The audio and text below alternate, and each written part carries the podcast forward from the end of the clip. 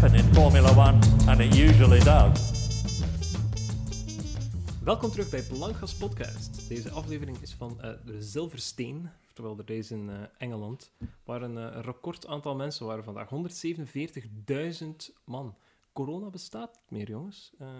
Alle bewijs daarvan is vandaag geleverd. Nee, we zitten tegenover elkaar. Niet via het internet. En ik zie jullie de hele tijd zo knikken met jullie hoofd. En absoluut. Ik wacht eigenlijk om mij te onderbreken. Dus ik ga het... Ja, normaal gezien komt er altijd de ik ben Gaëtan, ja, dus ik was daarop aan het wachten. Zullen ze een naam weer vergeten? Ja, voilà, ik ging zeggen, ik ben dus Robbe. nee, ik ben ondertussen naar de gemeente geweest en mijn naam is dus officieel veranderd naar Edouard. Okay, dus ja, ik ben Edouard. Ik weet dat, daar gaat hier lang bij blijven. Hè? Nu heb ik er drie in mijn leven, dus dat maakt het zeker niet confusing. Weet je ook die ene keer dat je zei, Haas op het podium zoveel seizoenen geleden, dit gaat er ook bij blijven. Haas op het podium wil ik nog plaatsen, omdat dat letterlijk een van de eerste uitspraken is van deze podcast. Dat is waar. Dus als er ooit iets op een tegeltje moet komen, dan is het wel daar. Haas op het podium. 2018. Ja. Ik ben dus nog steeds Edward, Thomas. 2018. Ik ben dan nog steeds Thomas. Ja. En Edward, ja. Toch. Ja, we zitten over elkaar, inderdaad. Het is iets lang geleden. En... Ja. Wat een goede race eigenlijk om samen te kijken. We slagen erin, omdat alle races dat we eigenlijk samen zien... Fysiek samen zien en altijd goede races, de beste. Ja, ik denk dat we gewoon vaker samen moeten zitten en dan krijgt de wereld... Het heeft een positief effect op... betere Formule 1. Maar om gewoon los vooruit te springen. Ik had zo'n momentje tijdens de race ook, hè, dat ik zei van, gaat dat hier allicht nog beginnen? En dan kwam het FIA-melding, we beginnen over 10 minuten. Ja, er was wel een momentje tijdens de race dat ik dacht dat jij in slaap werd gevallen. Ja, ik was ook even zo... Ik dacht wel... En toen dacht ik, nee, ik mag nog niet gaan slapen, want er kan nog van alles gebeuren. En er is nog van alles gebeurd. Er is nog veel gebeurd. Ja. Nu, ik dacht ook gewoon... Het lag ook gewoon aan de zetel, het is een heel comfortabele zetel. En het was misschien ook een beetje een foodbaby. Ja, wat een goede snackie. We hebben een goede snackie-check gedaan. Hè. Voor de mensen die in Discord hebben gezien, het waren echt gigantisch chicken nuggets. Ik ben echt naar McDonald's geweest. Nee. 2 van die 20 boxen nuggets gaan halen, dan nog een sharing box met nuggets en wings in. En dan nog eens een wings doosje. Apart. Ja, een doosje met burger gegeten. Ja, ik heb een burger gegeten ook. Nee, logisch dat je staat follow-up. Om het te kaderen, Robbe komt hier thuis en ik zie dat het zo wat ongemakkelijk is. En ik zeg, wat is er eigenlijk? Oh, ik heb eigenlijk honger, Ik zeg, ik wil je eens geven op dit, moet een Snickers hebben. Ja, nee, ik eet dat niet. En dan zo wat 5 minuten getwijfeld. Ik zeg, we moeten naar fucking McDonald's gaan. En dan... Ja, ik zal dat doen. Ik was weg. En ik was weg. Maar ik ben ook zo vriendelijk geweest van... Moet jij ook chicken nuggets? Dat is wel waar. Absoluut. Zij waren dan zo van zo... We waren met 4 dat chicken nuggets wouden. En dan zo... Ja, maar pak dan een sharing box. En ik zeg... Guys, als we met 4 chicken nuggets willen... Dan pak ik wel 2 of 3 sharing boxes. Hè. Wat is deze? Het is duidelijk dat Robbe dit al vaker heeft gedaan. En hij is zelfvoorzienend. Hij is vooruitziend genoeg. Ja. Want jij was ook zo... 2 minuten voor de start waren je terug. Ja. Echt super goed getimed. Heel goed getimed. Ze waren zo net zo de track aan het overlopen en kwam binnengestoond. Ja. Geweldig, hè? Ja. Just-in-time snackies heb ik het genoemd, hè? Just-in-time snackies. Absoluut. Ja. Misschien moeten we eraan beginnen. Ja, een beetje minder schrijven. Er is heel veel te zeggen, want... Is voor de race is er ook heel veel gebeurd. Hè? Ja, voor de race toch een spicy weekje achter de rug. Misschien moet ik het gewoon even recappen. En dan, want ik weet, Robbe heeft nu al een aantal dagen zo wat meningen op zijn lippen branden. Het is heel simpel. We gaan het heel simpel samenvatten. Ik ga dit zo nuchter mogelijk proberen brengen. Want het is gevaarlijk soms. Mm-hmm. Bon, wat is er gebeurd? Vips, of Yuri Vips vanuit Formule 2, hij was een Red Bull Academy driver, de race voor high-tech racing, had tijdens een Twitch-stream, whatever, Call of Duty Warzone, vermoed ik, of what else. Jij speelt Apex, dus ook weer wat. Ik ben Apex, maar ik weet wel het verschil tussen Apex Legends en Warzone. Ja. Er is een verschil. Er is een groot verschil, maar ik ga er niet in. Dit is geen gaming-podcast. In Apex Legends, dat is bouwen zeker. Nee, dat is Fortnite. In de ene schiet je en op de andere... Schiet je ook. Ja. In elk geval. In elk geval, hij had zowat dat heet dan een heated gamer moment. Wat dan ook weer een sarcastische uitspraak. Ik zei dat ik het nuchter ging houden. Ja. Nee, dus hij had een zwak momentje. Waarschijnlijk van wat woede op het spel, wat wel verstaanbaar is. Maar dan heeft hij zo wat het N-woord. Het N-woord zijnde het vloekwoord voor bepaalde mensen. Oké, ja, dat gebeurt. Daar komt zo wel wat reactie op. Want tijdens de stream is er weinig reactie op. En wordt het zo wat weggelachen. En dan... Wat ongemakkelijk. Ik zal het eerlijk toegeven. Ik heb het clipje gezien. Dus, ja, oké, ik snap het wel. Dat gebeurt. En Red Bull Academy zet hem direct op non-actief. En pending whatever. Yeah. Gewoon even... We zijn ervan op de hoogte. We doen dit. Maakt op zich weinig uit voor het moment. We bekijken het. Mm-hmm. We bekijken hoe zwaar hier... opgetreden moet worden. Ja. Nu, in de schaduw daarvan, zo 1 of 2 dagen later, ja. Eigenlijk, ja. Gelijk met de klok, komt er een ouder interview, een ouder spreekt een jaar geleden, ja, een interview van een jaar geleden voor de Braziliaanse tv met Nelson Piquet uit. Nu, Silverstone vorig jaar, daar valt ook nog steeds veel over te zeggen. Ja. Waar Hamilton Verstappen uit de race heeft getikt. Mm-hmm. En blijkbaar zou Nelson Piquet hem ook het N-woord genoemd hebben. Maar dan in het Braziliaans. Nu maakt niet uit natuurlijk, maar dat heeft hij dan weer gedaan. En daar is ondertussen ook alweer veel over gezegd en niet over gezegd. Ja, daar komt het op neer. En dan waren ze wel heel snel om dat te gaan veroordelen. Ja. Alle Formule 1-teams hebben zo wat doorlopende, de dag erna denk ik dan, wel gezegd van nee, we staan daar niet achter, we hebben daar niets mee te zien. En dan Formule 1 zelf. En dan is... Ik denk dat Nelson Piquet nu ook verbannen is geweest uit de paddock of zoiets. En dan als een extra hat-trick heeft dan Bernie Ecclestone... heeft dan nog gezegd dat hij een kogel zou opvangen voor Poetin of zoiets. En, dat ik zelfs niet eens... Maar Bernie Ecclestone, dat is...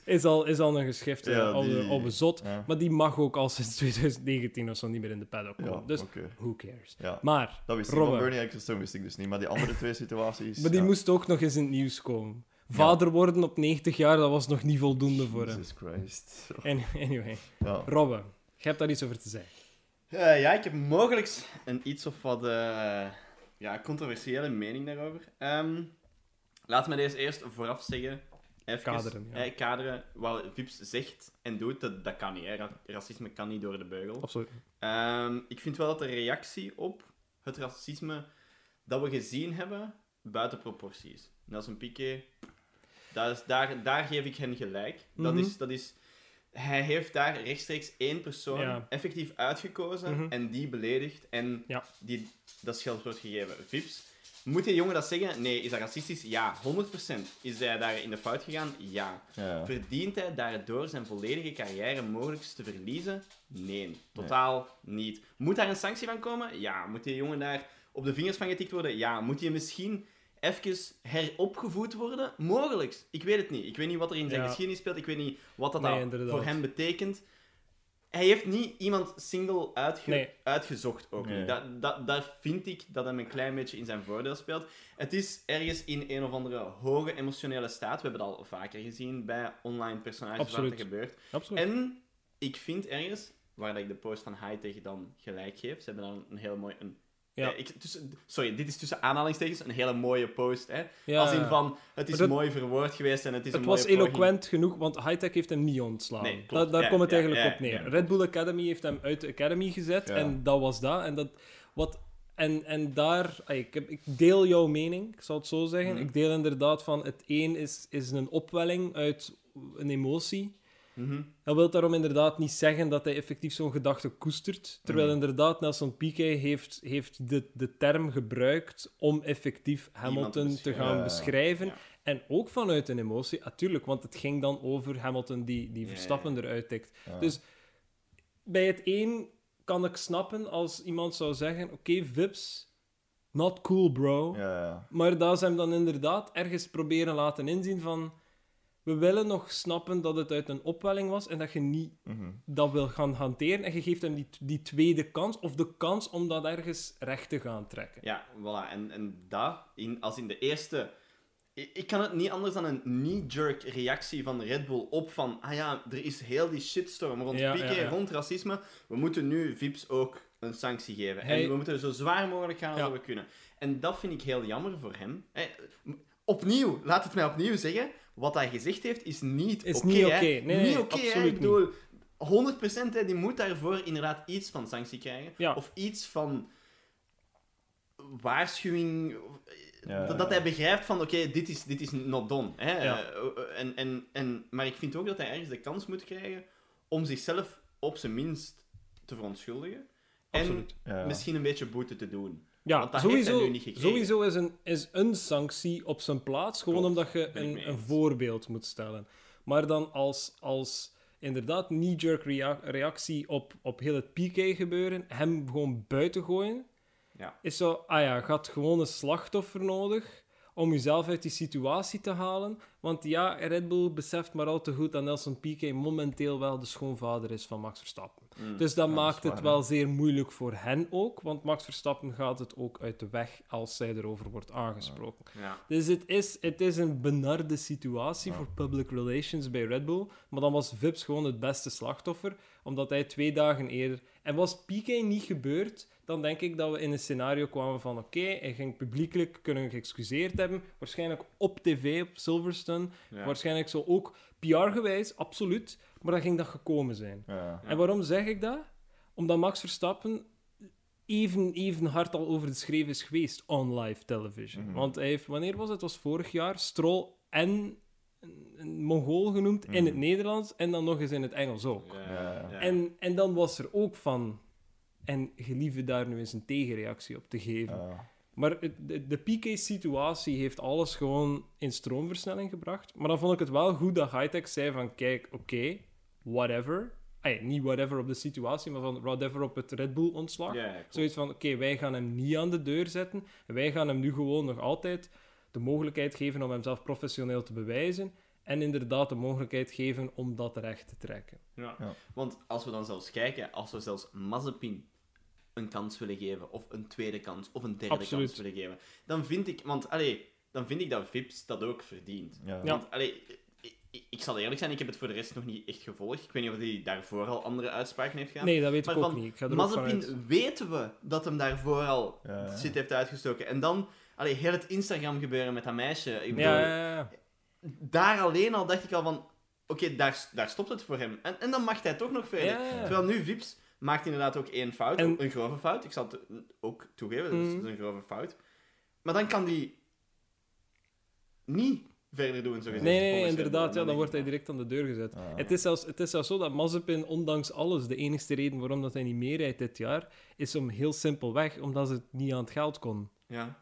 Daar komt het uiteindelijk op neer. Als Mazepin gewoon losjes kon betalen om daar te zitten, dan zat hij er nog steeds in, ongeacht de volledige globale situatie. Ja. Dus maakt niet uit. Ik vind inderdaad, de reactie op Vips is inderdaad gewoon zo'n groot mogelijke tegenreactie geven om het weg te doen laten gaan. Ja. Zo. Van, we zetten hem aan de deur en dat zorgt ervoor dat wij niets verder meer moeten doen, want we hebben de enigste mogelijke optie aangeboden aan de angry mob momenteel. Ja. Maar nogmaals, gewoon om het nogmaals eens te zeggen, het praat nog altijd niet goed wat hij gezegd heeft. Hè. Maar de reactie is mogelijk. Maar het moest binnen proportie zijn. Ja. Het moest binnen proportie zijn. Hetzelfde, je gaat Max Verstappen opnieuw, want hij slaagt er altijd wel in. Die keer dat hij Ocon zo gepusht heeft, dat is dan fysiek geweld. Ja. Oké, geweld ook weer met de grootste aanhalingstekens, want het was een duw. Opnieuw, je moet diezelfde buigzaamheid, flexibiliteit hebben in de situatie, waardoor dat je zoiets hebt van, Verstappen, maar jij gaat nu gewoon een dag met de marshals meelopen, zodat je weet wat dat hun job is. Ja, ja. Heeft hij iets te zien met dat? Nee. Maar dat zorgt ervoor dat hij in zekere zin wel een sanctie heeft en ergens moet boete doen voor wat dat er is gebeurd. Maar de gradatie waarin dat het is gebeurd, is niet zo erg. Mm. Hetzelfde is hier ook. Wat Vips heeft gezegd, kan niet door de beugel. Maar moet die mens daar dan voor direct zo heel zijn professionele carrière aan de kant schuiven? Ja, sommige mensen willen dat, absoluut. Ja. Terwijl dat ik zoiets heb van, als dat inderdaad de eerste keer is, en het is een ongemakkelijk iets, I know, maar... Goed, aan de andere kant, we zijn ook maar 3 blanke gasten rond een tafel die over Formule 1 lullen, hè, dus wie zijn wij natuurlijk? Ja. Ik vind de reactie op Piquet bijvoorbeeld wel correct dan. Ja, volledig. Absoluut, want daar... Die scheldt letterlijk iemand uit voor... Ja, dus direct een aanval op een persoon. En nee, sorry, dat kan niet. Zelfs als het niet op een persoon, moest het echt... gemeend zijn dat Vips dat echt het ras had van dat, ja, zijn, dat zijn mensen waar ik niks mee te maken... Allee, want oprecht denk ik niet dat die mens een racist is. Dat is gewoon... Je hebt waarschijnlijk dat zoveel keer horen gezegd geweest zijn. En dat wordt dan zo... Ja, gebrainwashed is nu het verkeerde woord natuurlijk. Maar dat wordt zo in uw sociale omgeving gebruikt. En dat komt er dan in een moment van emotie uit. Ja. Maar ja, allee, opnieuw. Het praat niet goed. Maar het zou beter gekaderd kunnen zijn. Op zich, hij kan nu nog steeds zijn seizoen uitdoen. En wie weet komt hij hier professioneel wel nog... In één stuk uit en zijn we het tegen het einde van het jaar vergeten. Ja. En komt het gewoon niet meer voor. Weet je, waarschijnlijk heeft hij ook zijn wake-up call gehad en dan is uit de Red Bull Academy gezet worden misschien wel zijn grootste wake-up call. Het is wel jammer natuurlijk, want Vips was wel redelijk talentvol. Is een redelijk goede driver. En ja, nu gaan we waarschijnlijk nooit een Red Bull of een AlphaTauri zien. Nee. Nee. Maar goed, ja, oké, zo niet. Dat is dan misschien de straf dat hij moet krijgen. Hè? Dan, als het hierbij blijft, dan... Ja. Alright, oké, goed. Dan heeft dat hij het his own stupid mistake en hij gaat ze geen 2 keer maken. Ja. Laten we op zijn minst hopen. Laten we hopen, want anders moeten we onze woorden... Gewoon, maar dan eerlijk... Als het dan uitkomt van, kijk, eigenlijk is het toch gewoon 100% een racist, dan slik ik alles in. Tuurlijk. Echt, ja, dan eet ik zelfs nog hier alle servietten op, geen enkel probleem. En dan heeft hij alles gekregen wat het eigenlijk is. Alles wat we nu gezegd hebben, is in het kader, we gaan ervan uit dat het een pure mens is. Ja. Dat het een pure gast is en dat hij op zich een goede kerel is. En inderdaad dat hij gewoon een schunnige term gaat gaan gebruiken in een moment van emotie. Ja. Wat dat eigenlijk niet mag, maar gezien de leeftijd ook weer... Het is geen gast van... Het is geen Nelson Piquet, hè. Het is geen 60-jarige of 70-jarige oude zak die daar iemand zit uit te schelden. Nu goed, zwart. Vooraleer dat we onze putten te diep aan het graven zijn. Ja. Beste overgaan naar de raceweekend. Ja, terug naar het raceweekend. Want dat is alles wat er gebeurt. Dat is het grootste. We hadden er heel kort over, en misschien voor die 2 minuten nog dat te zeggen. Ja. Er was heel veel sprake voor Silverstone dat Latifi ging verdwijnen van het toneel. En dat is niet gebeurd. Daar is niets meer over gezegd geweest. Mm. Dus ik weet ook niet goed wat er dan gaat gebeuren. Misschien dat er toch nog een mid-season wissel gaat komen, maar dat zal voor tijdens silly season, de summer break zijn. Ja. Maar hij heeft nu wel een goed resultaat afgezet nu, hè? Latifi. Oké, de meeste auto's zijn wel uit de race. Ja, en hij was ook tiende tijdens qualifying, wat dan misschien nog... wat dan wel zijn beste resultaat is, volgens mij, in qualifying. In qualifying? Ja. Latifi... heeft hij in België ook niet... Tiende? Ja, die heeft hij nooit kunnen starten. Dat is ook qualifying, maar dat was ook wet qualifying. Het is wel nu 2 keer wet qualifying geweest, maar dan nog moet het maar eens doen. Moet het doen. Absoluut. Dus, doet het niet meer, hè? Allee. Nee, ik zie Stroll ook niet. Vettel hebben we nu wel gezien dit weekend, maar Stroll... Ja, die Aston Martin, daar misschien aangezien dat we het over qualifying gaan hebben nu. Hè. Ik denk dat we daar nu wel nog even free practice heb ik niet gezien. Ik heb het niet gezien. Ik weet dat in bepaalde sessies geregend heeft en zo, maar... Een beetje regen, qualifying Ik ben meer en meer overtuigd dat die Aston Martin wagen eigenlijk echt mogelijk de slechtste wagen... Mogelijk zelfs nog slechter dan de Williams op de grid is. Momenteel. Ik denk het wel. En dat gewoon het enige verschil dat er is, en dat gaat nu heel raar klinken, hè, maar dat Stroll en Vettel eigenlijk heel goed rijden met hun auto. Ja. Van hoe slecht dat die ook is. Want als je ziet, Stroll, dat eigenlijk een mega goede wetracer is. Absoluut, ja. Is laatste gekwalificeerd, hè. Laatste, hè. Mm-hmm. We hebben genoeg bewijs, hè, dat Stroll het kan. Maar je kunt veel zeggen over Stroll en je kunt daar uren over zeven, maar we weten dat hij in de wet... een heel goede coureur is. Ja. Punt. We hebben daar bewijzen van. Het is niet iets dat we uit ons duim zuigen. Nee. Maar inderdaad, de Aston Martin heeft volgens mij de kernfilosofie van de aerodynamica van die wagen is gewoon fucked.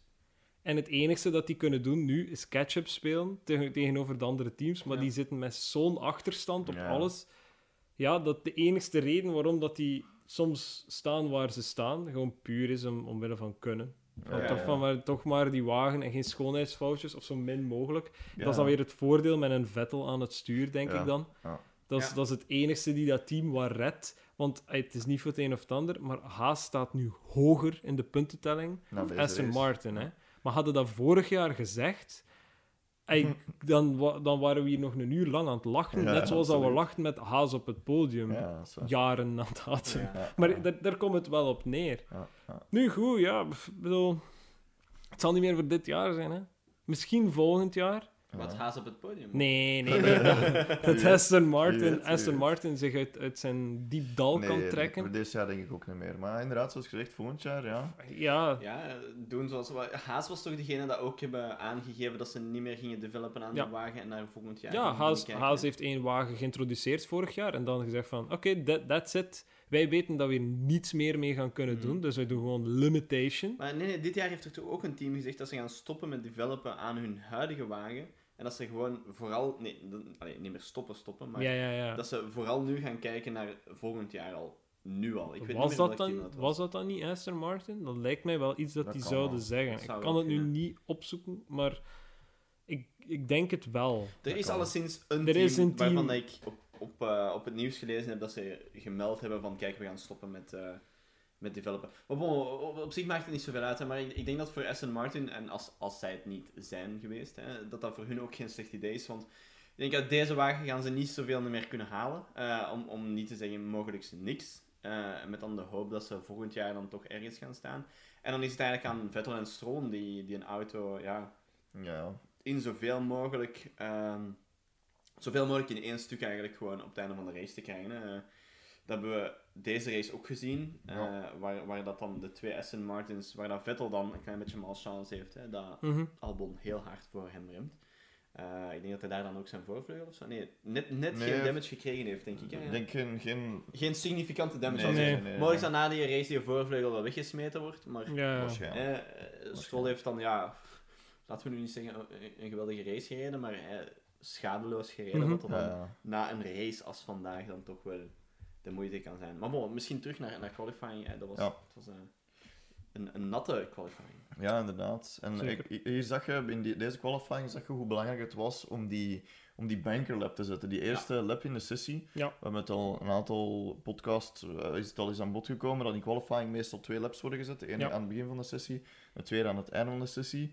En meestal heeft dat niet veel verschil. Er is altijd wel een klein beetje track evolution. Sommige tracks hebben iets meer evolution dan andere. Maar hier was het vooral het feit dat het, zeker in Q2 zag je dat. En daarvoor heeft Latifi zich misschien heeft het wel goed gedaan. Is dat het in het begin van de Q2 was het minder hard aan het regenen op het einde van Q2. Klopt. Wat ervoor zorgde dat er minder water was op de baan. Wat ervoor zorgde dat je natuurlijk sneller waart. Dus... bij regen is het natuurlijk veel belangrijker dat je die banker hebt echt fatsoenlijk zet. Ja, absoluut. Want ik denk zelfs in Q3 dat het in het begin al geklonken was, zeker na die eerste... nee, dus was dat in Q2? Op Q3 was echt op het laatste dat Sainz nog eens zijn vaste slap had gezet en dat Verstappen er net onderuit ging. Ja. Dus... daar was het wel tot op het einde belangrijk, maar dat is meestal zo in Q3. Q3 kun je dat niet doen. Maar effectief, Q1 en Q2 is het heel belangrijk om inderdaad die eerste ronde erin te krijgen, want je weet nooit wat er gebeurt. Maar nu, praktisch gezien, in Q1 van Silverstone was het eigenlijk het belangrijkste om zo laat mogelijk je lap te zetten. Want toen was het nog niet aan het regenen. Nee, inderdaad. En de track werd altijd maar droger en droger. Dus als jij de allerlaatste waard dat de ronde kon zetten, had je eigenlijk de allergrootste kans om eigenlijk de beste tijd te zetten. Want je had een net iets drogere track. Obviously zijn er limitaties toe naar van hoe lang kun je op die inters dan rijden op een iets of wat drogere lijn. Hoe lang gaan die mee? Hoeveel heb je er al van afgereden? En ja, natuurlijk, hoe droog is de track? En hoe goed zet je zelf als coureur? Ja, en vooral welke banden kun je gebruiken? Moet je op full wets of moet je op inters? Ja, Q1 en 2 waren duidelijk wel inters. Het einde van Q2 kon je misschien zeggen dat je full wets moest halen, maar dan ging je toch ook sowieso niet sneller gaan, dus het maakte eigenlijk dan niet zoveel uit. Nee. Dus ja. Maar goed. Ja, Q1. Wie is er dan uitgegaan? In Q1 is Stroll, Schumacher, Vettel, Magnussen en Albon. Ja, Vettel was heel teleurgesteld. Hè? Ja, maar dat zijn meestal zo wat de normale die in Q3 eruit vallen. Dat is altijd zo'n mix. Maar ja, Vettel, inderdaad. Ik heb dat toen we naar hier reden, je hebt ook gezegd van waarschijnlijk had die auto gewoon niet goed afgesteld zijn geweest voor in de regen te rijden. Die Aston Martin. Dus... Maar het zijn wel zo degenen die ik verwacht hadden om de laatste te zijn. Ik had er misschien wel verwacht, oké, die Latifi zal er in Q2 wel zo een 15e zijn. Dat was dan natuurlijk helemaal verkeerd, want hij is dan uiteindelijk nog 10e gegaan. Maar, Q2, dus... daar komt dan, zoals je het daarnet gezegd hebt, het idee van die bankerlab, van die veiligheidstoer eigenlijk, van die veiligheidslab, dan eigenlijk in het spel. Waar dat dan Latifi, zoals gezegd, dat heel goed gedaan heeft. Hij heeft dan een heel goede eerste lap gezet. Ik denk ook als een van de laatste voordat het net begon te regenen. Mm-hmm. En dan, dan had je... Wie was er daar gepakt? Daniel Ricciardo heeft daar de verkeerde keuze gemaakt. Ja. Wie hadden we dan nog? Wie is er allemaal uitgegaan in Q2? Ocon, Ricciardo, Tsunoda, Bottas, Gasly. Ja, misschien de twee AlphaTauris ook, hè. Ja. Ik kan me nu niet direct herinneren, maar het kan zijn dat die twee AlphaTauris ook... Dat ze die op de verkeerde strategie hebben gezet. Albon ook, omdat die moest elke keer een cooldown lap doen tussen zijn hot laps, waardoor dat hij volgens zichzelf had 0,08 seconden op Latifi dan in feite, waar dat hij dan volgens zichzelf eigenlijk niet genoeg grip had of niet genoeg warmte in zijn banden had om een juiste lap te zetten, wat dan jammer voor hem natuurlijk, maar kijk. Ja, want dat is uiteindelijk, als je kijkt naar Q3, is eigenlijk wel zot dat een Sainz die pole rijdt en dan in het interview zo zegt van zijn ik pole? Dat was een kei slechte lap. Ja. Hoezo ben ik pole? Dit was wel, echt... omdat Verstappen graag wat pirouetjes deed. Ja, een 360 heeft gedaan. Was dat die lap dat hij een 360 heeft gedaan? Of? Nee, dat was het was al sinds in die sessie, maar het was... Ja, kijk, verspinnen... Verspinnen, nee, bijna. Laat hem opjes maar aan mij over. Nee, maar dat is inderdaad nog iets dat ik over qualifying kwijt wou. Hè. Bij Verstappen zag je zo... Q1 en Q2 was het altijd zo echt op de lijn van het randje van wat dat hij mee weg zou kunnen komen met zijn auto. En Q3 zag je echt dat hij te ver wou gaan. Hij wil het te veel. Ja. Hè. Ik ben ook gaan karten vrijdag. En... De reden waarom ik tijd verlies, is omdat ik te snel wil gaan, waar ik eigenlijk niet snel moet gaan, maar net iets moet vertragen om dan sneller terug weg te raken. En ik denk dat hij daar dezelfde fout maakt als mij. Ja, maar nee, maar absoluut. Maar iedereen maakt die fout daar wel eens op een gegeven moment. Vergelijk jij je nu mee. Maar ik heb het echt volstrekt genegeerd. Ik wou er niet op in. Hij lachte zo en hij keek naar mij. Als we online zijn, dan kan hij dat niet doen. Nee, maar nu, hij kijkt naar zijn water. Ik dacht, ik kan dat maar nog nooit. Eerst diste mij, omdat ik verspinnen zeg. En dan zegt hij, ik ben ook gaan karten. Ik zal hem een keer bellen, de Max. Kom, ik heb wat tips voor u, man. Misschien noemt hij hem dan het M-woord. Oh. En van mama. Allee, kwestie van. Nee, goed, wie is er dan in qualifying? Dan hadden Latifi. Latifi is wel een heel goed resultaat. Hij heeft uiteindelijk geen lap gezet in Q3. Nee, want zijn timing op de board is 2 minuten, 3 seconden. Ja, die is dus gewoon een keer eens uitgereden en dan had hij zoiets van, deze is te nat, deze lukt toch niet meer. Nee, maar je ziet dat wel vaker. Met zo'n backmarkers wil ik niet zeggen, maar echt zo'n lagere teams die zoiets zijn van, fuck, in de plaats... Beter wordt het niet. Ja. Nu, we hebben het tegenovergestelde ook al gezien. We hebben al teams gezien die dan zeggen van... Schumacher heeft het toch eens gedaan? Mick Schumacher. Toch onlangs zelfs, dit seizoen ook, van... weet je wat, ik ga het toch nog eens doen. En dan is hij toch nog 2 plaatsen beter geworden. Ja. Leclerc in Brazilië, toen hij nog voor Sauber reed. Ja, heeft dat absoluut. Heeft dat dan ook gedaan. Russell in België vorig jaar. Ja. Een derde. Dus gewoon een gek. Nee, absoluut. Dus, maar... misschien Latifi zijn track record is natuurlijk niet zuiver. Dus misschien dat is zoiets aan van... Wel, je hebt 10e plaats en de auto is nog in één stuk. Goed. Laten we het zo houden. Let's keep it that way. Absoluut. Maar voor de meme op wielen valt het wel heel goed mee. Natuurlijk. Zhou was 9e. Ja. Russell was 8e. Alonso dan 7e. Norris 6e. Hamilton 5e. Perez 4e. Leclerc 3e. Verstappen 2e. En Sainz op 1e. Het is de eerste polepositie van Sainz. Ja. En Norris, goed gedaan vind ik, hè. Even kijken naar hem. Als je dan kijkt waar dat Danny Rick staat... we hebben het daarnet ook gezegd. Hè. We waren niet zeker of Daniel Ricciardo zijn contract voor volgend jaar al vaststaat. En we weten het eigenlijk niet. We gaan er vanuit ook van niet. Zeker niet na die woorden die is gevallen zijn tussen Zack en hem. Ondertussen is het zogezegd wel bijgepraat. Maar die woorden zijn wel nog steeds gevallen. Dus, Hebben we dat al eens over gehad? Of stel ik de vraag nog eens? Wie daar in de plaats bij McLaren? Ik heb die vraag al eens gesteld en ik denk dat we allemaal zoiets hadden van... We hebben echt geen idee. Ja. Want Dus de mensen die we misschien dachten, zijn ondertussen bevestigd gewoon opnieuw voor Indy of voor Formule E of voor... Ja, want die hebben nu een Formule E-team ook. Hè. Maar kijk, Formule... Ja. Op zich... Allee, Haas heeft het ook heel duidelijk gemaakt dat dat op zich niks uitmaakt. Want Magnussen is gevraagd geweest voor Haas en die heeft alles gedoopt om te doen. Dat is wel waar. Ik denk, gelijk wie dat zij hebben op de retainer, of voor letterlijk ieder ander team dat die hebben, gaan ze bellen van, kijk, weet je wat? Kom naar Formule 1 en we lossen het op. Ja, ja. Dan, want wie zou het dan zijn? Niet Pelot, maar... Award. Pat ja. Award. Ja, als ze dien vragen... Zeg, kom er niet naar Europa. Dit doet dat sowieso. Ja. Het is Formule 1, hè. Blijf Formule 1. Kerel zat op het vliegtuig voordat ze belden. Een klein verschil is wel dat Magnussen gewend is van mijn Formule 1-team mee te reizen. Ja. Zijn familie ook. En van Award...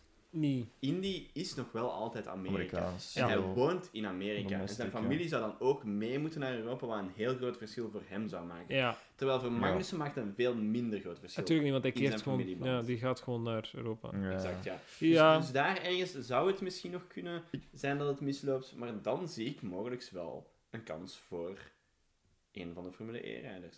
Ik was ook aan het denken. Mercedes. Ik was ook aan het denken. Ik zie de Vries eigenlijk nog wel. Ik denk het ook. Ik zie de Vries eigenlijk nog wel in Oranje passen. Het is hetzelfde land al, Oranje. Dat is waar, Papa, absoluut. Ja. Nee, ik zie Van Doorn niet meer terug gaan naar... Nee. En zeker niet naar McLaren. Als je met dezelfde redenering zou redeneren... Hij heeft al Formule 1 gedaan. Hij heeft al ervaring in Formule 1 en hij is het gewoon. Ik denk dat er enorm veel van gaat afhangen van de komende 4-5 races. Hoeveel zijn er nog in de Formule 1? Formule E nog een stuk of 5, zoals gezegd. Ja. 2 keer in Londen, 2 keer in New York, en twee keer in Seoul. Ja. Nog een zestal of zo. Ja, 5, 6, zoiets. Ja. Als hij nu zorgt dat hij eerst raakt in de Formule E, dan denk ik, als er dan een zitje vrijkomt, dat er mogelijkheden bestaan. Waterkantjes, hè, 0,01% of zo. Ja. Maar ik denk dat hij dan mogelijk wel ergens in een hokje past van... Ah, hij bestaat ook nog. Ja. Maar, hij is nu wel achteruit. Maar bon, zijn vorige race was niet slecht, hè, van 20e naar 8e, maar hij is nu inderdaad van zijn eerste plaats kwijt. Ik zou een balletje opwerpen, omdat iets dat we niet besproken hebben tijdens het nieuwssectie, maar dat ik nu al plots aan denk, niet omdat het niet belangrijk is, maar gewoon dat er gewoon zijn weer zo losse flodders. Mm-hmm. Maar Alpine heeft aangekondigd dat ze een programma opstarten om inderdaad een vrouw in de Formule 1 te krijgen. Okay. Onder de naam Race Her. Of ja, het is Racer, maar met een H. Ja, want ze wouden ook zo... Hè. Ja. Maar goed, ik voorstander van het plot. Ik denk gewoon van... Want het plan is zo'n 8-jaren plan. Het is een 8-jaren plan. Cinco... Nee, Cinco is 5. Ja. Ik ga geen andere taal spreken. Ja. Gewoon 8-jaren plan. Ja. Terwijl ik daar zo denk van, goh ja, en dan wat als je nu eens een Jamie Chadwick. Maar Jamie Chadwick is natuurlijk wel Williams development driver, dus dat gaat eigenlijk al niet. We hebben het erover gehad. We hebben het erover gehad, maar dan moet zij eerst in een andere formule terechtkomen. Ze zou eigenlijk al in Formule 2 moeten terechtkomen en dan kun je beter gaan inschatten of dat je haar in 1 kunt steken. Ja, klopt. Niet omdat ik het haar niet gun, absoluut wel. Ja. Maar het zou niet goed zijn voor niemand als je die in F1 gooit en dan gewoon beneden alle pijls scoort. Ja. Ongeacht, hè. Ja. Maakt niet uit, hè. Ja, laten we nu ook gewoon even het feit dat zijn vrouw is aan de kant zetten. Ja. Ongeacht wie dat je gewoon in de Formule 1 gooit van gewoon... Ja. Laten we zeggen, de W-series zit ongeveer op niveau van Formule 3. Ja, absoluut. De wagens zijn gelijkaardig aan elkaar. En ook gewoon het feit van de hoeveelheid races en de hoeveelheid rondreizen dat je moet doen. En heel het circus rond de Formule 1, laten we het zo noemen. Als je gelijk wie van Formule 3, W-series, whatever, hè, zelfs Indy, wat is dat, de voorloper van Indy? Indy Lights is dat dan. Ja, nee, of zo, Road to Indy of zo. Ja, whatever, hè. Als je dat in de hoofdseries gooit, die mensen kunnen gewoon niet mee. Dat is gewoon zo. En zoals gezegd, dan zou het heel jammer zijn van... Oké, we hebben nu hier onze vrouw, Jamie Chadwick, de vrouwelijke racer momenteel. Volgens mij... Single-seaters. Ja, kijk. We smijten die in de Formule 1 en trappelt maar, meisje. Ja. Ja, nee, hè? Ja, en als die dan laatste eindigt, en dan creëerde ook iets dat je niet wilt. Ja, dat is van ziet je wel. Ja, ze kunnen toch niet mee. Maar dan is het hun eigen argument voor de vrouwen wordt heel snel het tegenargument van al de rest. Ja. En dat wilde niet. Ja. Maar ja, goed. Dan misschien geen vrouw bij McLaren volgend jaar. Nee. Maar inderdaad, ja, de Vries of zelfs Van Doorne. Van Doorne is echt de meest waterkansen der waterkansen. Klopt, ja. Maar de Vries is al gerumored voor Latifi zijn plaats. Dus het is geen zo'n stretch om te zeggen, als McLaren met een beter voorstel komt. Mm. Het beter voorstel van McLaren is gewoon, er staat McLaren op het contract. Ja. Dat is literally the one thing. Het is wel ook een betere wagen. Ja, bedrijfswagen, je hebt de keuze. Ja. Het is allemaal aan de McLaren, dus geen gezin kweken. Ook zijn office-wagen is wel een klein beetje beter wagen dan de Williams-wagen. Basically, ja. Nu goed, wie dat daar komt, we weten het niet. Het is gewoon moeilijk, omdat McLaren een zeer breed portfolio heeft aan drivers, die wel voor hun rijden, maar qua reserve-drivers en development-drivers, moeilijk. Die hebben dat zo nog niet. Dan gaan we over naar de race. Ja, ik wou het nog gewoon even hebben over Ricciardo. Waar is hij uiteindelijk geëindigd? Ricciardo, 13e. 13e. Dus dat is mijn plaats. Nee, dat is de race. 14e in de qualifying, dus dat is niet veel beter. 14e qualifying, 13 geëindigd? Ja, 13 geëindigd nadat er hoeveel mensen weer uit zijn gegaan? 6 drivers uit zijn gegaan. Waaronder Russell en Bottas en Gasly. Come on. En Ocon, dus mensen die... Dat is echt een mooie race, hè? Als je dan kijkt naar een Latifi die dan heel lang in de punten heeft gereden. Ja. Als je Schumacher in de punten zit. Latifi die Ricciardo wel nog altijd voorbij heeft geschoten. Ja, absoluut. Dus dat is echt geen nog altijd niet in de punten staat, maar wel op 12. Ja. Dus als je inderdaad... Latifi heeft wel lang in de punt gereden. Ja. Zeker een uur. God fucking damn. Dat was mijn morgen. Ik heb die gemaakt en aan het kijken waren. Ja, kijk. Wow. En zo stelen ze. Ricciardo 13e en dan inderdaad rekening houden dat Ocon, Gasly, Bottas, Russell, Zhou en Albon zijn wildcards. Die kunnen in de punten staan, maar laten we er dus van uitgaan dat we gewoon op median performance rekenen. Ja, nee, zij dan niet. Ja. Ja, dan stond hij misschien 18e of zo. En dan heb je een Norris die 5e? 6e is, achter Alonso. Die dan wel op het einde nog wel meedoet voor eventueel nog een podiumplaats. Het treintje achter Leclerc was zeer dicht op elkaar. Ja. En om dat al direct misschien in de groep te gooien op het einde van de race... Er was een kans dat zowel Alonso of Norris daar heel goed gebruik van konden maken. Tussen Leclerc, Hamilton en Perez. Perez zat er nog in dan. Ja, ja. Maar ze hebben niet gedaan, maar waarschijnlijk omdat wel de positie die ze toen hadden nog steeds beter was dan in de barrière. Iedereen steelt van iedereen. Ja, voilà, want ik gebruik nu gewoon Robben zijn woorden. Ja. Oké. Ja, weet je. Ja. Het is symbiotisch, hè. Op mijn mop wel goed, dus. Ja, ik zal mijn mopje credited... Dankjewel. Copyright. Copyrighted, ja, is goed. Ik zal de volgende 50 jaar moeten we dat dus iedere keer zeggen. Ja. Van de frietjes, hè. Is goed. Van chicken nuggies. Royalties en zo. Regel het onderling.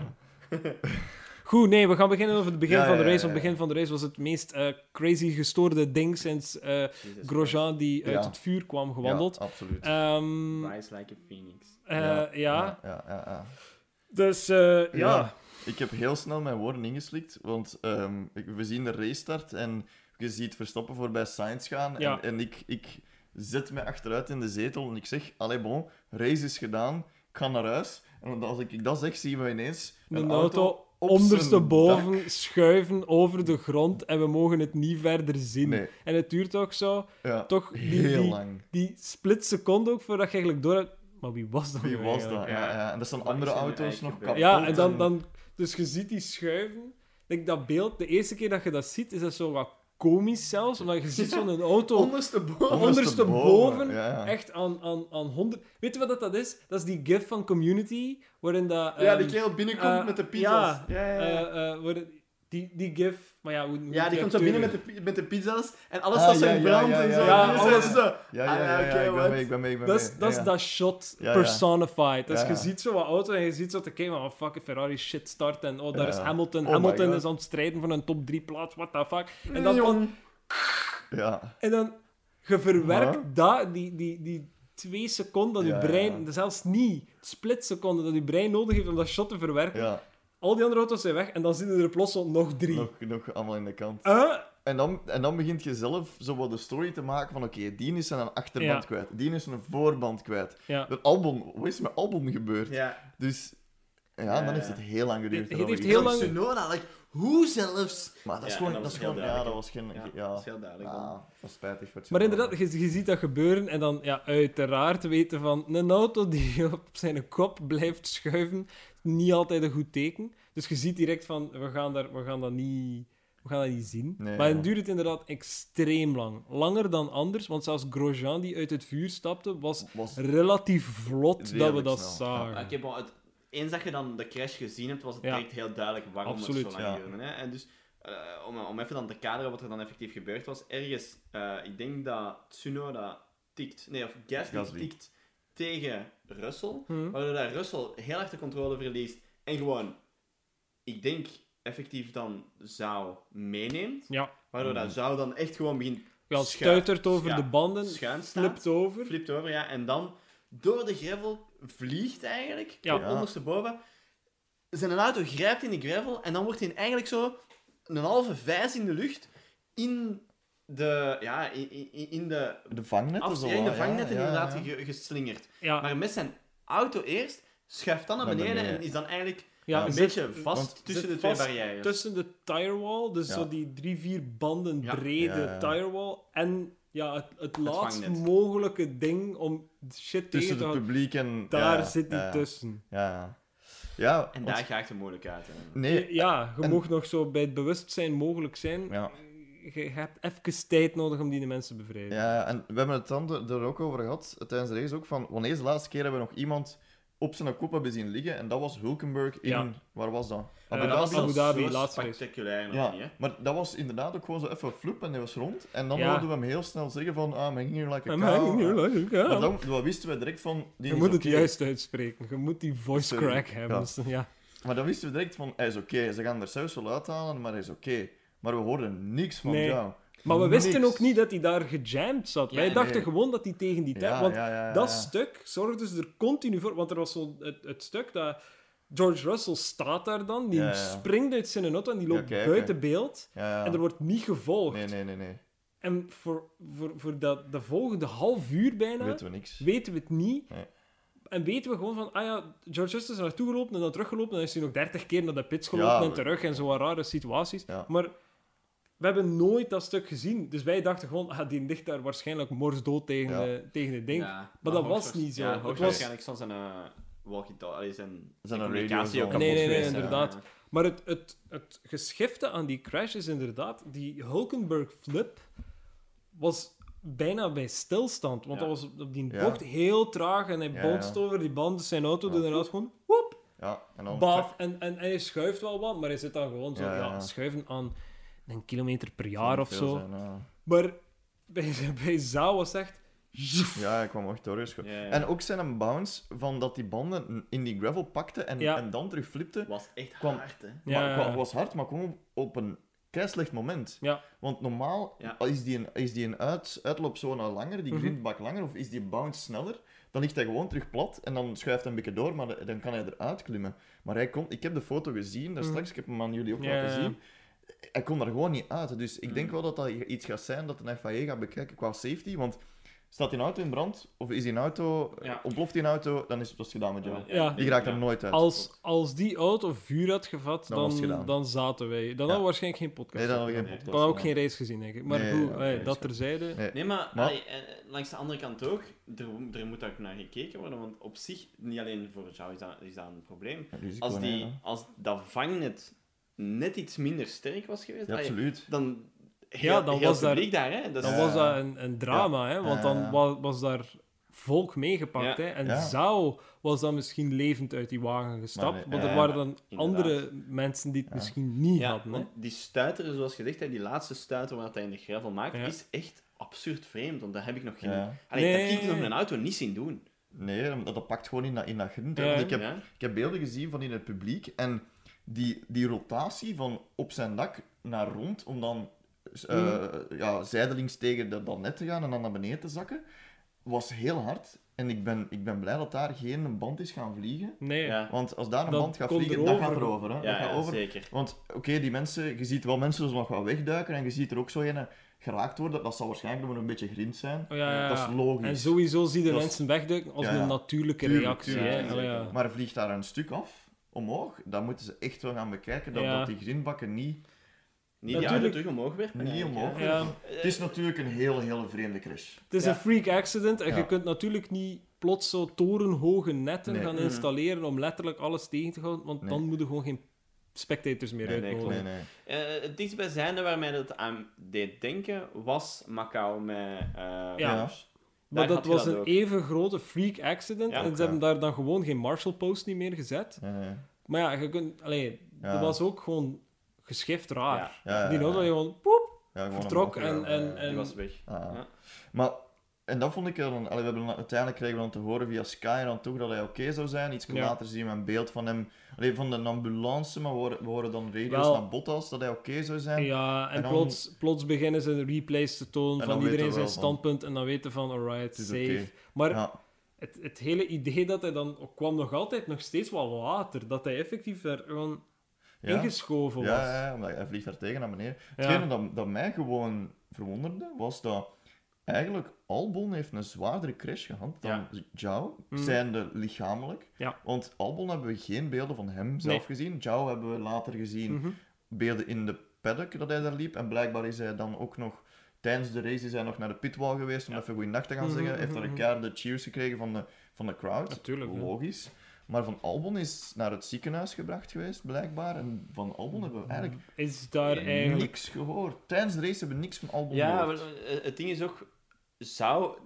Alhoewel dat die crash er heel spectaculair uitzag, op zich denk ik qua beweging en G-kracht dat hij heeft moeten ondergaan, zal dat heel weinig geweest zijn. Hè? Want hij is ook met zijn onderkant tegen de netten. Dus je wordt eigenlijk naar binnen geduwd. Dus het ergste dat je gaat hebben is dat je rug inderdaad gecompresseerd wordt. Maar je wordt niet gigantisch hard rondgeslingerd. Obviously gaat hij niet de beste tijd van zijn leven gehad hebben, terwijl hij daar omgekeerd aan het skaten was over de trek.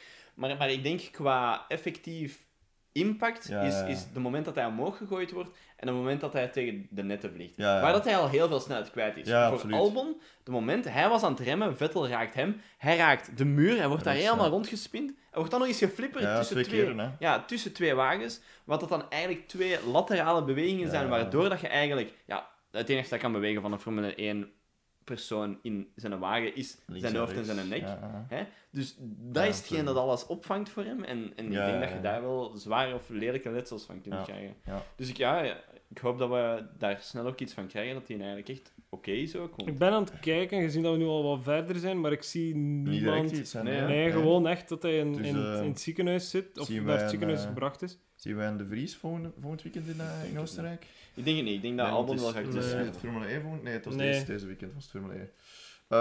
Gaat Albon terug zijn? Ik denk het wel. Echt wel 5 dagen wel, hè. Dus... Ja, het is niet zoveel, hè, man. Het is niet veel, hè. En als hij effectief... Als hij iets heeft, dan zie je hem niet, obviously. Maar ik denk niet dat het zo erg zal zijn. Ik denk dat vooral...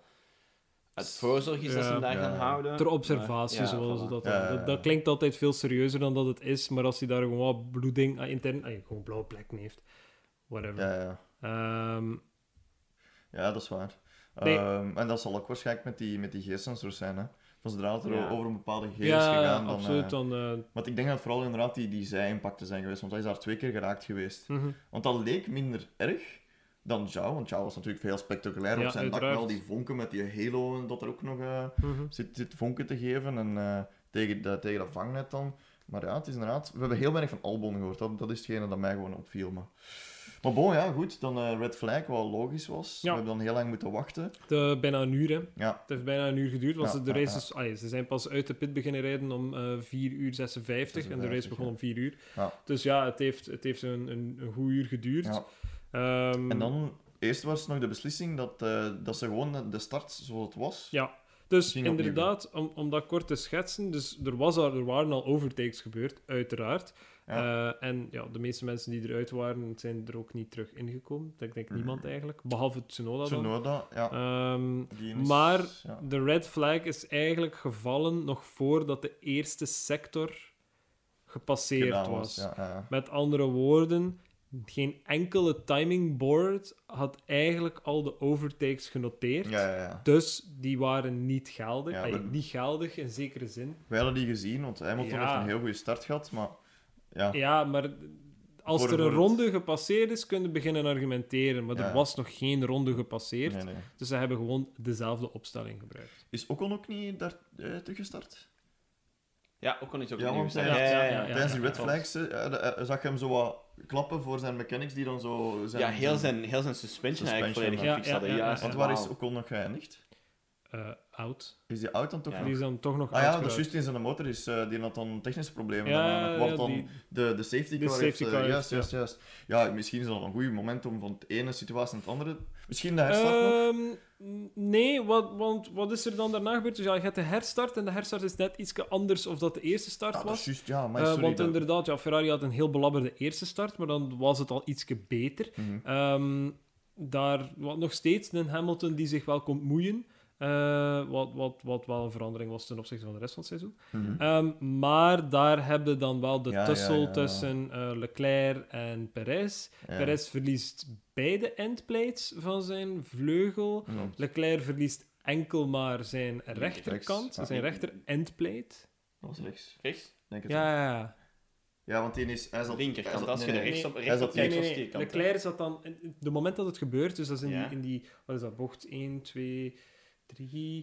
3 of 4, net voor die straight, dan zit Leclerc aan de binnenkant en hij botst zo tegen Perez. Ja, en Perez raakt zijn inplate kwijt, Leclerc raakt zijn rechter inplate kwijt en dan verliest Perez ergens nog zijn andere inplate. Waardoor dat hij gewoon een wing heeft zonder... Ja. Ah, ik dacht dat het omgekeerd dat hij zijn rechter inplate kwijt was geraakt door met Verstappen te botsen. Ah ja, maar ja, dat zal kloppen, dat Perez met Verstappen...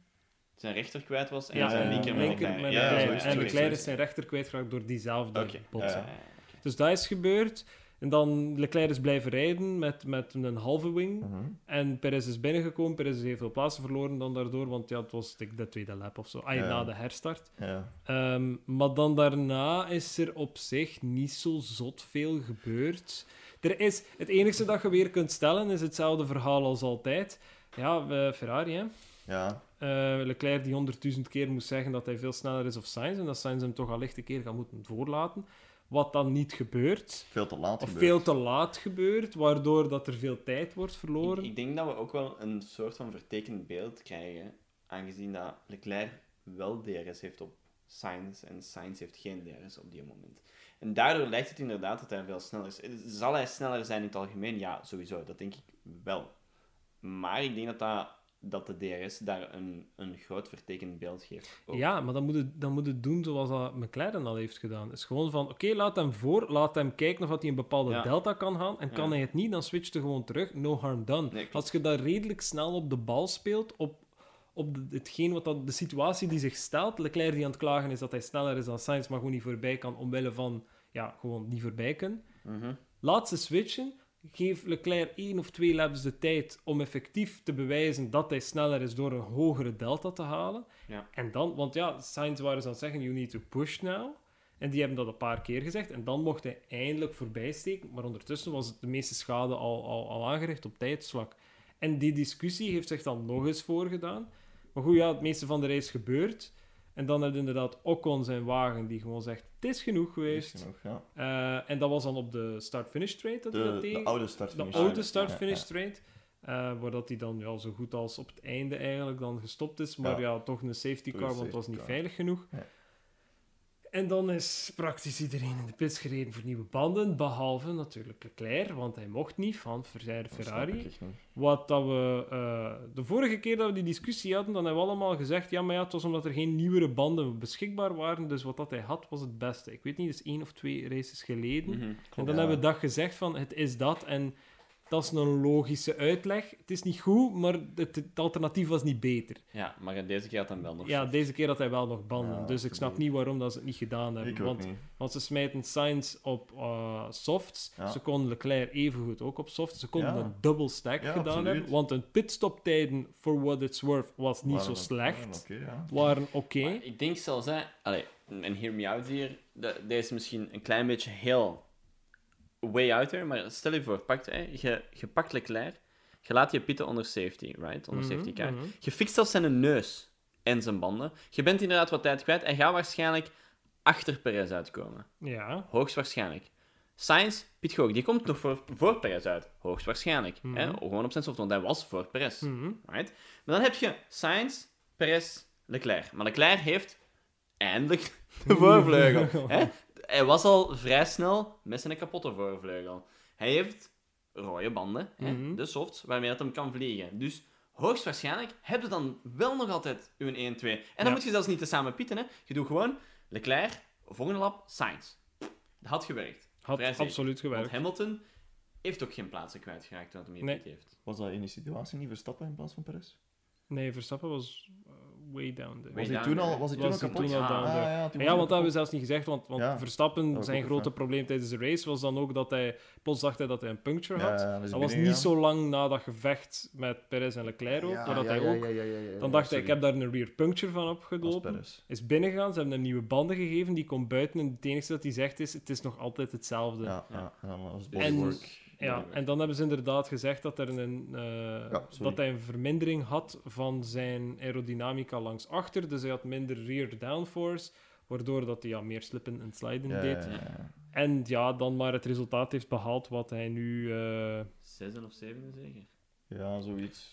Ik zal het er even bij halen. Ja, 7e. Achter Norris. Ja. Maar al bij al, het had veel eerder kunnen zijn. Ze hadden moeten retiren ook. Hij heeft nog punten gehad. Hij heeft nog 6 punten gehad. En is dat veel? Nee, maar het zorgt er wel voor dat hij 6 punten heeft. Want kijk naar Ferrari, die het op zich allemaal weer in hun schoot geworpen kregen en dan er nog steeds in slagen om Sainz te laten winnen. Mooie overwinning. Het is goed dat hij dat niet gebotteld heeft, want dat doet hij meestal wel. Soms, ja.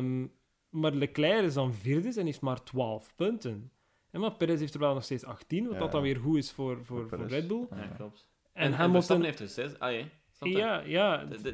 Die heeft maar het dubbele eigenlijk van de punten gehaald. Ja, van dat dus dat doet bitter weinig voor de standings. Klopt. Want Verstappen... Ja, dat snap ik ook niet. Standings, om het zelfs zo cru te zeggen... Nee, cru. Het is niet cru. Het is gewoon de waarheid. Want Verstappen staat op 1 met 181, Perez met 147 op 2 en Leclerc op 138. Ja, maar 2-3 races geleden...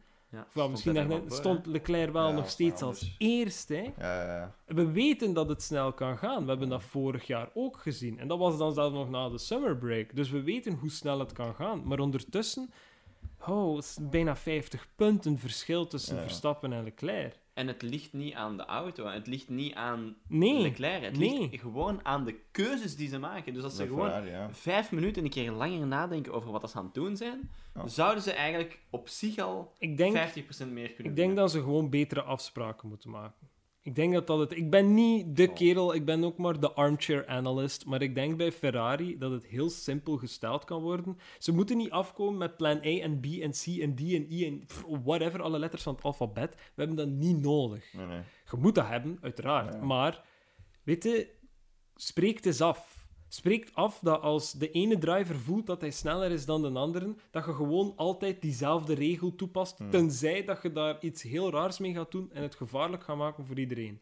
Dan doet het niet. Maar wat dat we vandaag gezien hebben, Leclerc zegt, ik ben sneller. Ah, dat is goed, we gaan dat proberen. Ja. Ah, jij bent niet sneller, terug naar achter en houd je bek voor de rest van de race. Maakt niet uit. Simpel gesteld. Is die wel sneller? Ja. Ah, oké, gaat gelijk. Ja. Ah, jij wilt niet pitten? Oké, dan pitten niet. Ja. Punt. Als je dat wel pitten, goed, dan pitten wel. En dan kun je de schuld als team overgaan op de driver. Is dat dan een supergoeie strategie? Nee. Maar op dit moment gaan ze iets moeten veranderen. Langs de andere kant heb je daar dan ook bijvoorbeeld Hamilton, die dan ook zou zeggen van... Ja, maar ik wil nu pitten, want mijn banden zijn compleet om zeep. Ja. Waar dat dan eigenlijk het team echt ziet van... Nee, bro. We gaan nog minstens zoveel laps moeten verder doen. Maar, en je bent nog altijd sneller aan het gaan als dat er is, dus please, rij nog even verder. Ja, maar Het verschil is dat Mercedes, ongeacht dat een wagen waarschijnlijk wel de beste wagen was van de laatste paar jaar, ja, misschien vorig jaar, tot op het einde toe, kunnen wel stellen dat hun strategy team competenter is dan dat van Ferrari. Ja, nee, dat dus klopt wel. Inderdaad, zij gaan geen rare calls doen, want dat heeft Ferrari dan vandaag wel gedaan. Want ze weigeren Leclerc te pitten, ze laten hem blijven verder rijden op oude hards, voor no reason. Je kunt zijn banden ook vervangen zonder zijn vleugel te herstaan. En hij ging nog steeds een 1-2 gehaald hebben. Ja. Dus wat heb je dan als resultaat? Ferrari die vraagt, net wanneer dat de safety car gaat eindigen, die vraagt aan Sainz, zeg, weet je wat dat jij eigenlijk zou moeten doen? Hè? Jij zou eigenlijk gewoon een beetje meer afstand creëren tussen jou en Leclerc, zodat Leclerc redelijk veilig is. En dat uw gevecht gewoon met Hamilton is en dat je Hamilton blokkeert. Waarop dat Sainz ook zei, ja, gaan we niet doen, hè, gasten. Ja. Je mocht alles van mij vragen, maar dat gaan we niet doen, hè.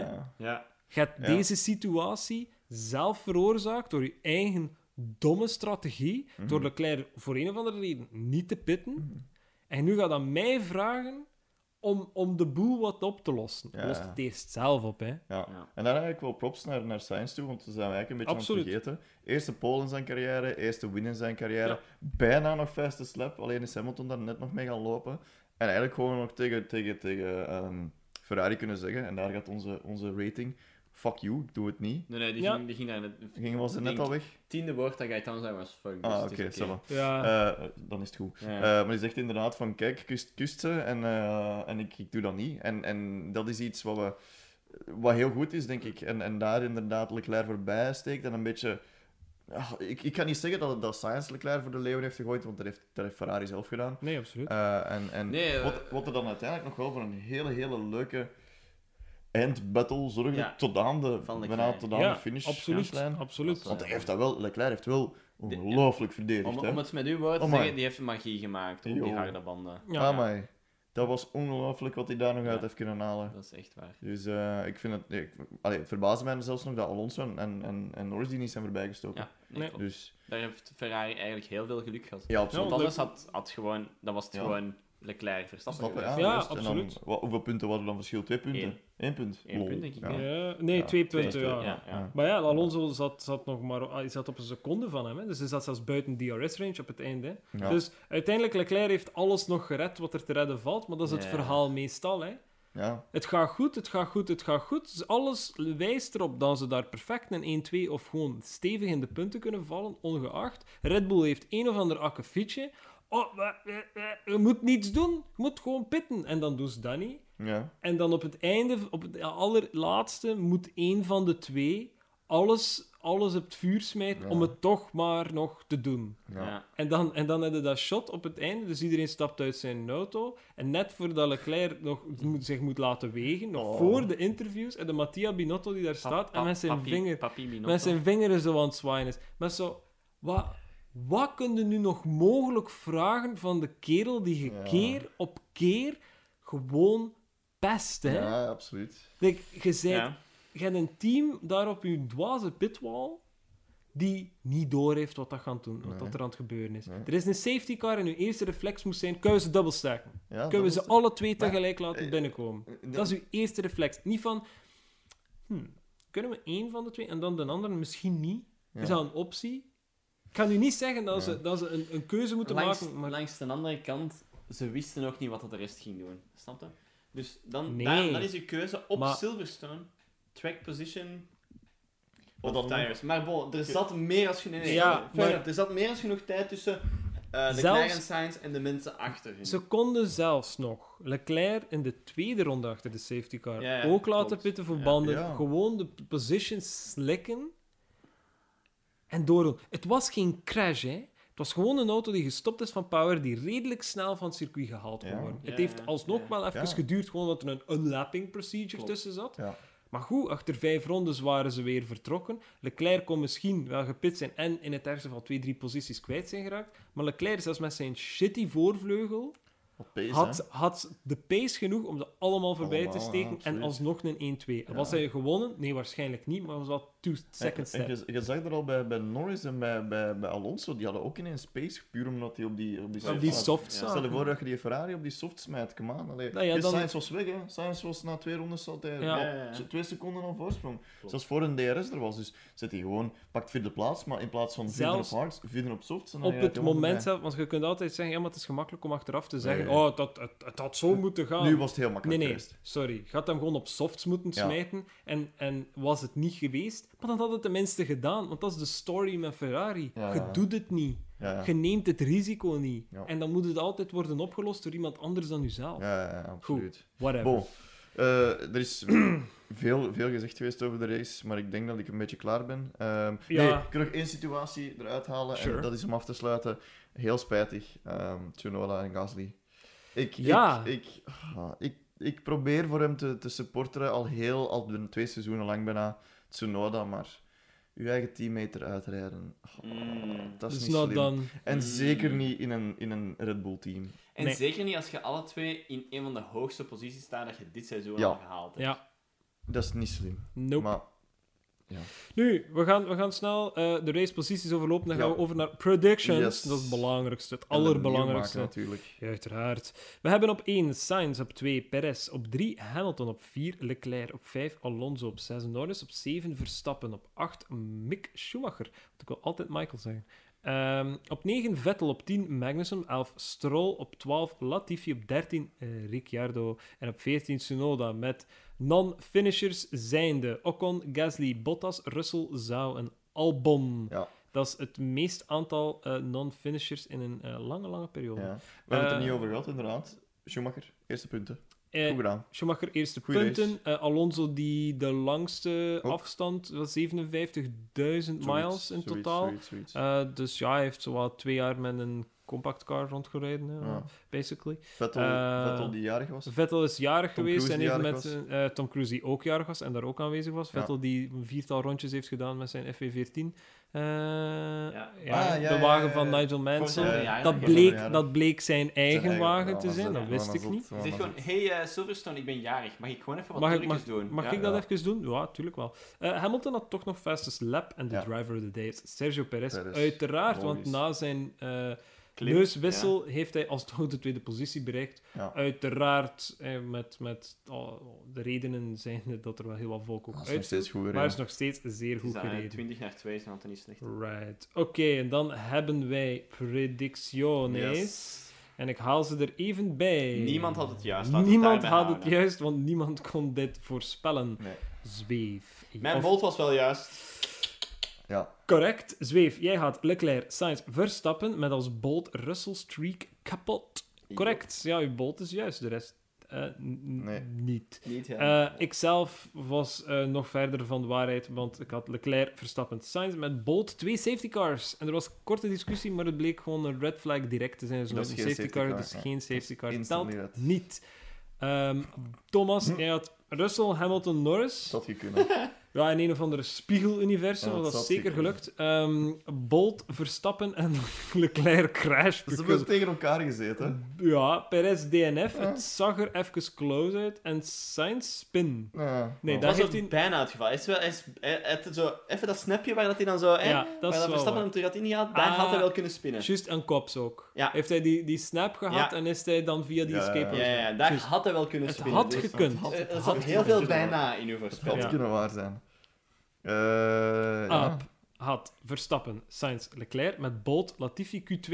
Ik ga eentje beter doen, het was Latifi Q3. Maar zijn Bolt is correct. Latifi zat in Q2. En dan naar Q3 gegaan. Dus, Bolt zijn altijd zeer letterlijke mensen. Ja, 2 safety cars is niet een red flag en een safety car. Nee. Maar Q2, als je Q3 gaat, is Q2. Q2 is Q2. Pablo Jefcobar had Verstappen, Leclerc, Perez met als bold. Sainz heeft een crash in Kops.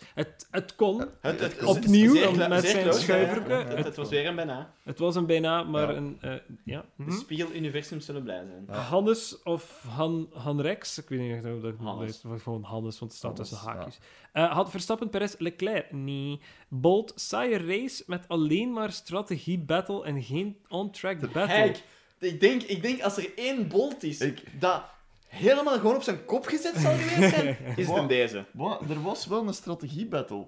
Ja. Binnen Ferrari. Ja, binnen Ferrari. Want ze wisten niet welke strategie ze gingen doen, dus daar geef ik hem wel gelijk. Maar dat de definitiestrategie was nog niet binnengedrukt. Ja. Ja. Het orakel had Verstappen, Leclerc, Hamilton met beide Haas top 10. Beide Haas zijn top 10. Magnussen was top 10. Was 10 en er is zijn top 3 is ook pretty close. Ja, alleen... Ja, Verstappen.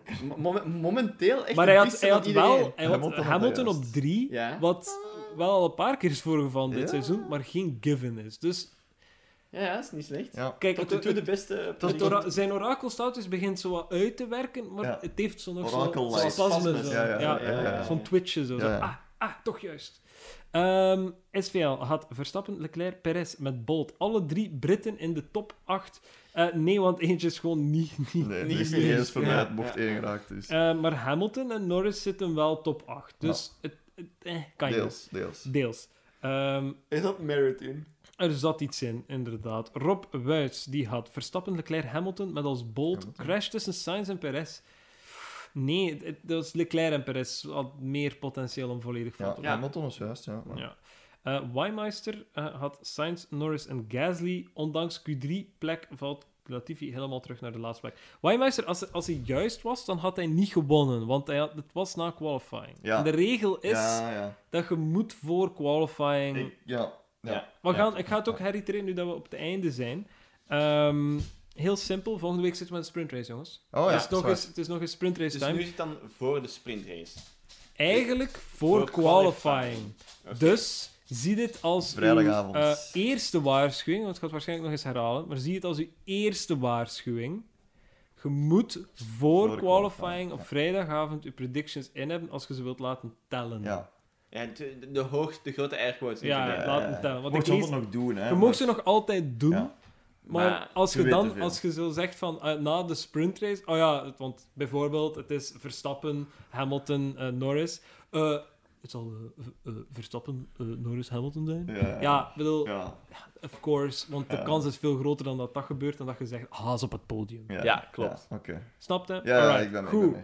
Bon, volgende week, Oostenrijk. Het is redelijk snel circuit, we zijn ermee vertrouwd. We hebben er ooit eens op geshoutcast, als iemand dat zich ooit herinnert. Ja, dat is wel waar, dat mag ik niet herinneren. Dat vond ik wel eens leuk om te doen, dus als iemand dat ooit nog eens wilt.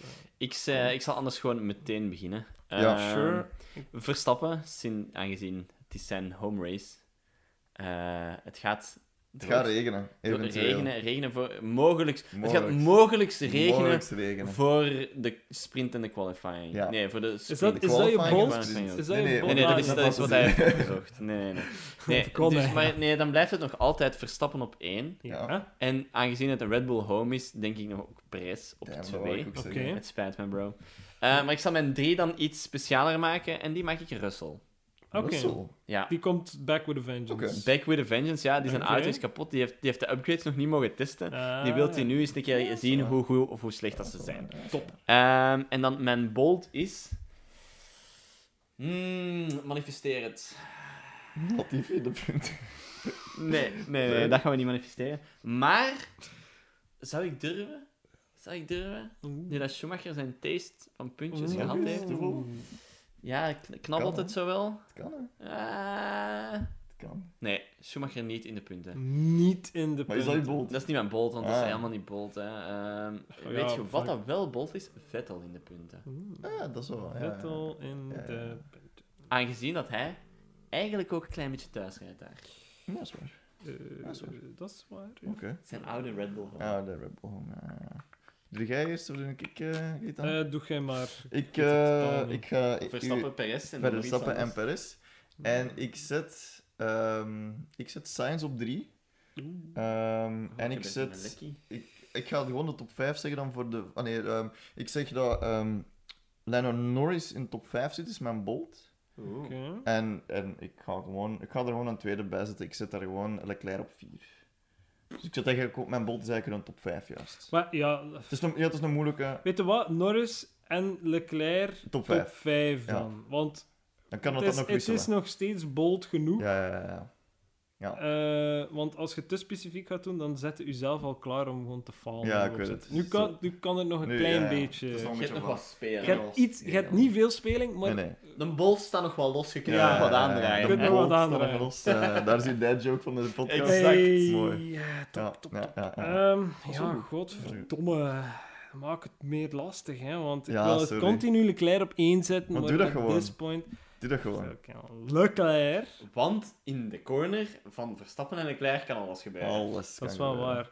Dus ik zet Leclerc op 1. Ik zet Verstappen op 2. Mm-hmm. Gun het hem wel. Maar niet Perez op 3. Ik denk wel, omdat Sainz nu en pole en gewonnen heeft, denk ik wel dat hij wat competenter en meer vertrouwen gaat hebben on track. En zeker in race situaties. Dus ik steek hem op de 3e plaats. Ja. Ik ga ervan uit dat Ferrari het niet bottelt, maar dat is al bold op zich, vind ik. Ja. Maar dat gaan we niet doen, want anders is het geen bold. Maar ik zeg Perez, DNF sowieso. Gewoon sowieso. Wat er ook gebeurt bij Perez DNF. His luck has run out. Perez DNF door crash. Ik ga dat vaag houden voor dezelfde reden. Van, het is specifiek genoeg dat is een crash. Ja. Maar weet je waarom dat ik het denk? Omdat je de start en dan 90 graden, zo dat knikje en dan nog eens 90 graden. Dat bochtje daar, on the hill. Dat klein bochtje. Ja, de worst corner, daar gaat het gebeuren. En daar gaat Perez op een spin op zo'n dak doorkomen. Ja. Zo'n heel komisch beeld. Oké, voilà, dat was hem. Ja, dus als je je predictions wilt insturen via Discord, via alle andere social media... En dan ik hoop volgende keer terug naar live, want deze was niet live. Het is altijd plezant om mensen in reactie nog te maar zo live tussen ons. Ja, hier is het wel heel aangenaam. Dat was mijn fout, ik ben mijn microfoon vergeten. Ja. Anders zouden we het live kunnen doen. Maar dat zal voor de volgende keer live zijn. Dus, is live. Live is live, inderdaad. Zeg dat tegen Zhou en Albon. Dus, bon. Laten we hopen dat het goed gaat met Albon. Met deze. Maar Albon was conscious, hè. Ja, maar gewoon geen dat zoals dat we volgend weekend gewoon terug zien. Dat we de 20 dat we vandaag hebben zien starten, volgende week ook zien starten. Absoluut. Oké. Alright, dan zie ik jullie volgende week. Misschien hier en anders online in Oostenrijk. Yo. Bye bye. Yo. Doei. Dat was het voor Plankgas Podcast deze week. Bedankt om te luisteren en wie meer Plankgas wil, kan ons volgen op Instagram, Twitter en Facebook of kan gezellig in onze Discord groep komen meebabbelen. De links naar al deze dingen vind je terug in onze beschrijving en tot de volgende keer.